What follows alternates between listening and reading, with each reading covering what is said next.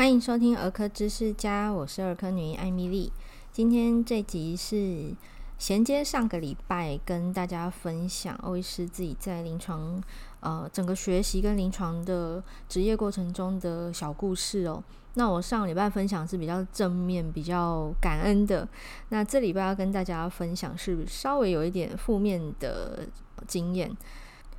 那上次是我比较学生还有实习时期的故事。这一次要讲的是哦，开始独当一面哦，已经有医师执照了，所以呢，我的临床业务当然就会是跟疾病还有急救、哦、生命攸关的比较大的事件有关的。我第一次生平第一次坐救护车出勤，哈、去外接小朋友，好、哦，就真的是人生第一次坐救护车，大概是十年前哦。当时呢，我被赋予一个任务，就是要搭乘救护车到外院去接一个刚出生的婴儿。他出生在一个地区的妇产科哦。那因为出生体重太轻了，实在是看起来不太成熟。呃，一般而言，我们定出生体重正常值的范围下限，我们会抓两千五百克。那低于两千五百克，我们会说他是体重过轻。那当小朋友低于两千克的时候呢，我们会担心他的一些生理机能还不够成熟，有可能会呼吸不顺啊，有可能会没有办法正常的进食，会有生命征象不稳定的状况。所以，呃，我要外接的这个小 baby 呢，他就是属于呃体重低于两千克的一个足月出生儿哈。那在事前，师长跟学长姐给我的准备呢，就是心理建设哦，搭救护车是怎么一回事？那出去之后接到 baby，哦，在救护车的过程中，我要注意哪些事项哈，以及回到院所要跟白班的人交班。好，所以我的心理准备就是我要安全的到达。然后妥善的把他接回来，好，整个过程最重要就是呃安全以及病人或者说我们说婴儿的生命真相稳定哦，这是我的任务。同车出勤的随行人员呢是一个护理师，哈，就是我们这个中重度病房的专业的护理师，所以我们两个就一起搭救护车出去了。好，然后因为是我生平第一次搭救护车，所以我印象超级深刻。我们就从医学中心，哈，当时我在长庚。从长庚医院出发，那我本来是觉得哦，我会一路顺畅哈，因为救护车执勤的时候会有“嗡一嗡一”的声音嘛，那理论上大家会礼让。结果呢，我在路上发现哇，车子蛮多的，路况不是非常好。当天唯一庆幸的是没有下雨哦，那也没有在路上遇到任何的车祸。可是。整个路程，如果是现在我们会用 Google 导航看，大概可以看到时间。不过当年没有，但是呃，那段路程大约就是二十分钟左右的路程。可是我们过去就花了半小时，好，就是路况没有很好，然后非常呃多个红绿灯。那其实救护车是不需要等红灯的，可是当然还是要安全才能通过嘛。那我就在这一趟的过程中发现，台湾很多车是不让救护车的。大家可能听到救护车的声音，会稍微靠边啊，或者是说，虽然你绿灯，对方红灯，可是他是救护车，你会先暂缓哈，让他先过，然后你再继续你的路线。可是我在那一趟救护车的这个执行过程，发现这个是美好的想象哈，并不是这么一回事，就是真实世界很多人不让救护车。而且是明明有注意到、有看到或听到，可是还是不礼让。当然最后有顺利接到小 baby，然后安全的回到医院。那师长跟学长姐哈，他们就有关心问说：“诶，这个学妹这个还好吗？有没有什么状况啊？”我就说我超生气的，哦，他们吓一跳，想说发生什么事了？外院有什么状况吗？我说不是，是我们在路上很多车不让救护车，然后回程的时候，尤其是病人或者是 baby 在车上的时候，我最怕的就。是他如果临 时生命真相有变化，我要在车上急救，设备很有限，人也很有限哦，这是很危险的事情。可是外面的车他哪会知道救护车上的人是什么状况？他他不礼让我们，我们就没有办法继续前进哦。所以我当时的这个心得，人生第一次搭救护车的心得就是很生气。好，然后我今天为了录这一集，我就查了一下，假如我们不礼让救护车，到底有没有犯法，有没有罚则啊？就发现还真的有诶。呃，这个条例叫做《违反道路交通管理事件统一裁罚基准及处理细则。好，就是因为立法院有公告啦。他说，驾驶人不让救护车及消防车优先通行，而造成患者或受困人士死亡的话，会处新台币六千至九万元的罚款，并吊销驾照。好啊，如果造成他人受伤，机车跟小型车、小客车、大客车的那个罚则哈，价格不一样，这样子。好。总之呢，就是这个《道路交通管理处罚条例》里面是有规定，我们的汽车驾驶人听到消防救护车、警备车、工程救险车、毒性化学物质灾害事故应变车的警号，哈，就是那个鸣笛响，不立即避让的，是会处新台币三千六百元罚款，并吊销驾驶执照，一一年内不得重新考领这个驾照哦。所以其实它是有罚则的哦，虽然钱好像不是很多，可是它确实是有罚则。然后我就想说，那是十年前，我来查查看，就是时至今日到底有没有改善哦？结果就发现，哎，到上个月哈，二零二三年的五月，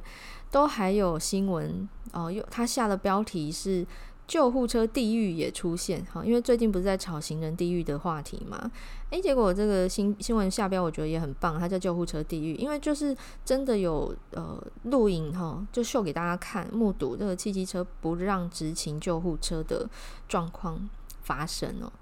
好，所以这十年来，好像大家的用路习惯可能就是还是有进步的空间。好，这个是我人生第一次搭乘救护车出勤执勤工作的新经验。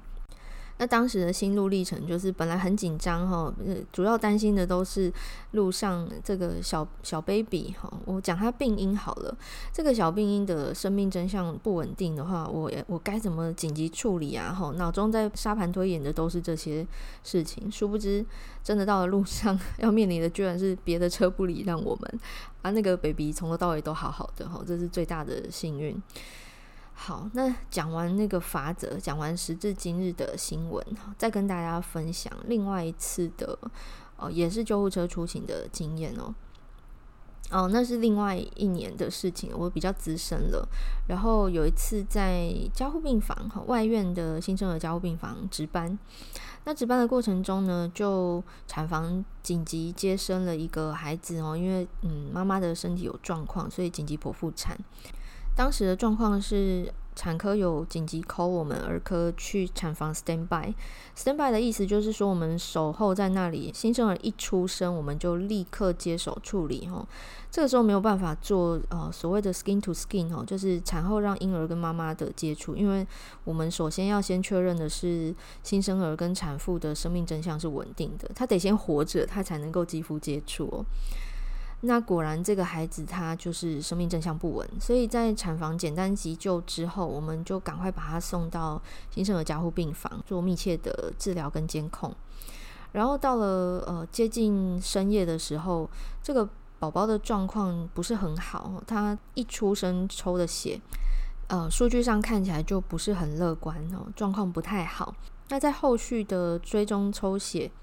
一系列的抽血过程，我们会去看的是宝宝对治疗的反应如何，哈，去监测他整个生理机能的变化，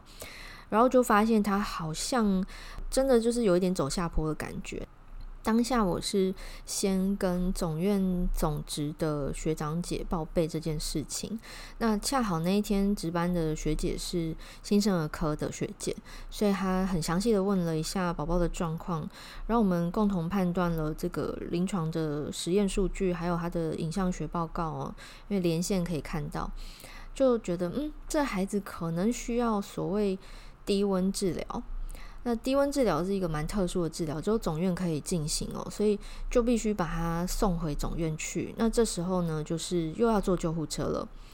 好，所以当天呢，就是因为值班只有我，啊，不能没有人顾加护病房，所以呢，还把主治医师从家里抠出了门来，哈，去代替我值班，然后我坐救护车把这个宝宝送回总院去。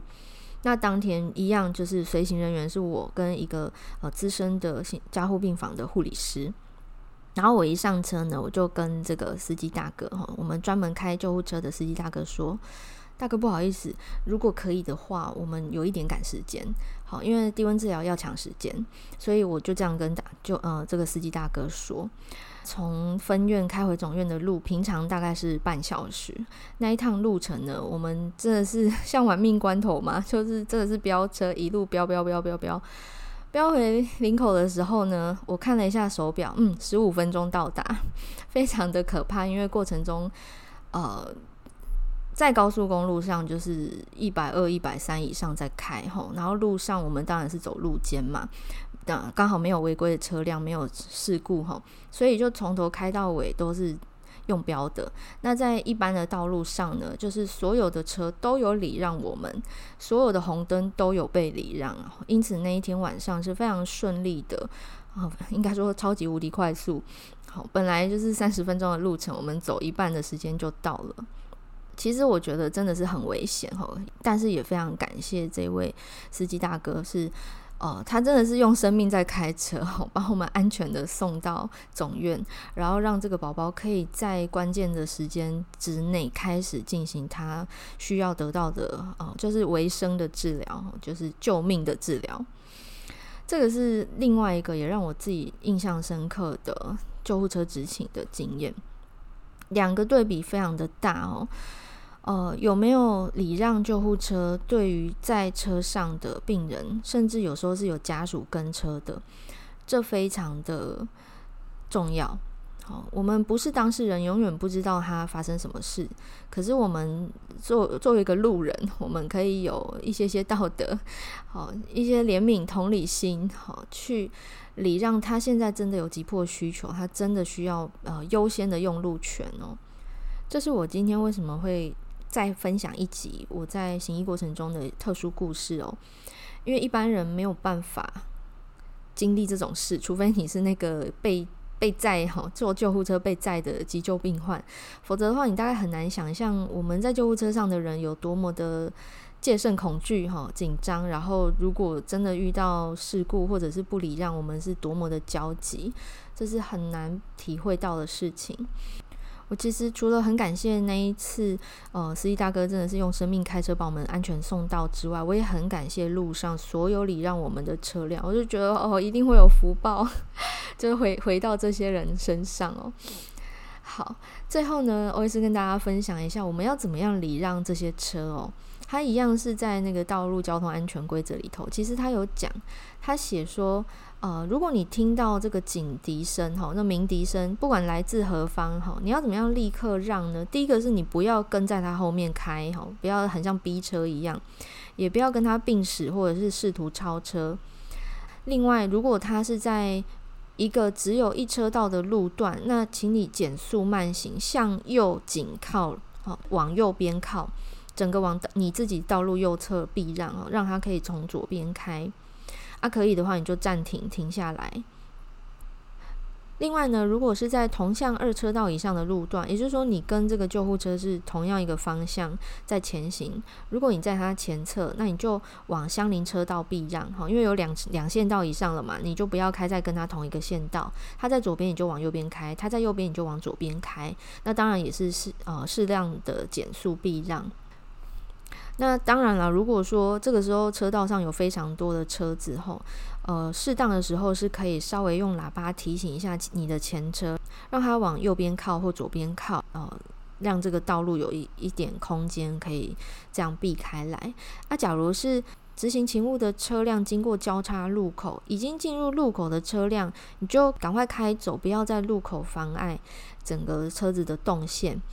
假如是还没有进入路口的车辆，就请减速暂停，先不要进入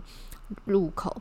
也就是说，如果你今天是绿灯，可是你发现红灯的车道有救护车要开过去，当你还没进入路口的话呢，你就先暂停下来，让那个红灯车道救护车先开过去。但如果你已经开到路口了，已经在你绿灯的路口那个十字路口，那你赶快通过哈，不要停在路口那边傻住这样子。好，总之不要抢快，不要并行，不要超车，那也不要挡在他的这个路上，吼，大概是这样子的做法。那最后容许欧医师再次啰嗦，我们在行路的过程中，最重要的当然是安全。那在顾及自己安全的状况之下呢，其实可以多一点点的耐心，不要赶时间。呃，这样子的状况下，大家相信都是很乐意礼让，不管是行人还是有急需用路的救护车啊、执勤的警消这一类的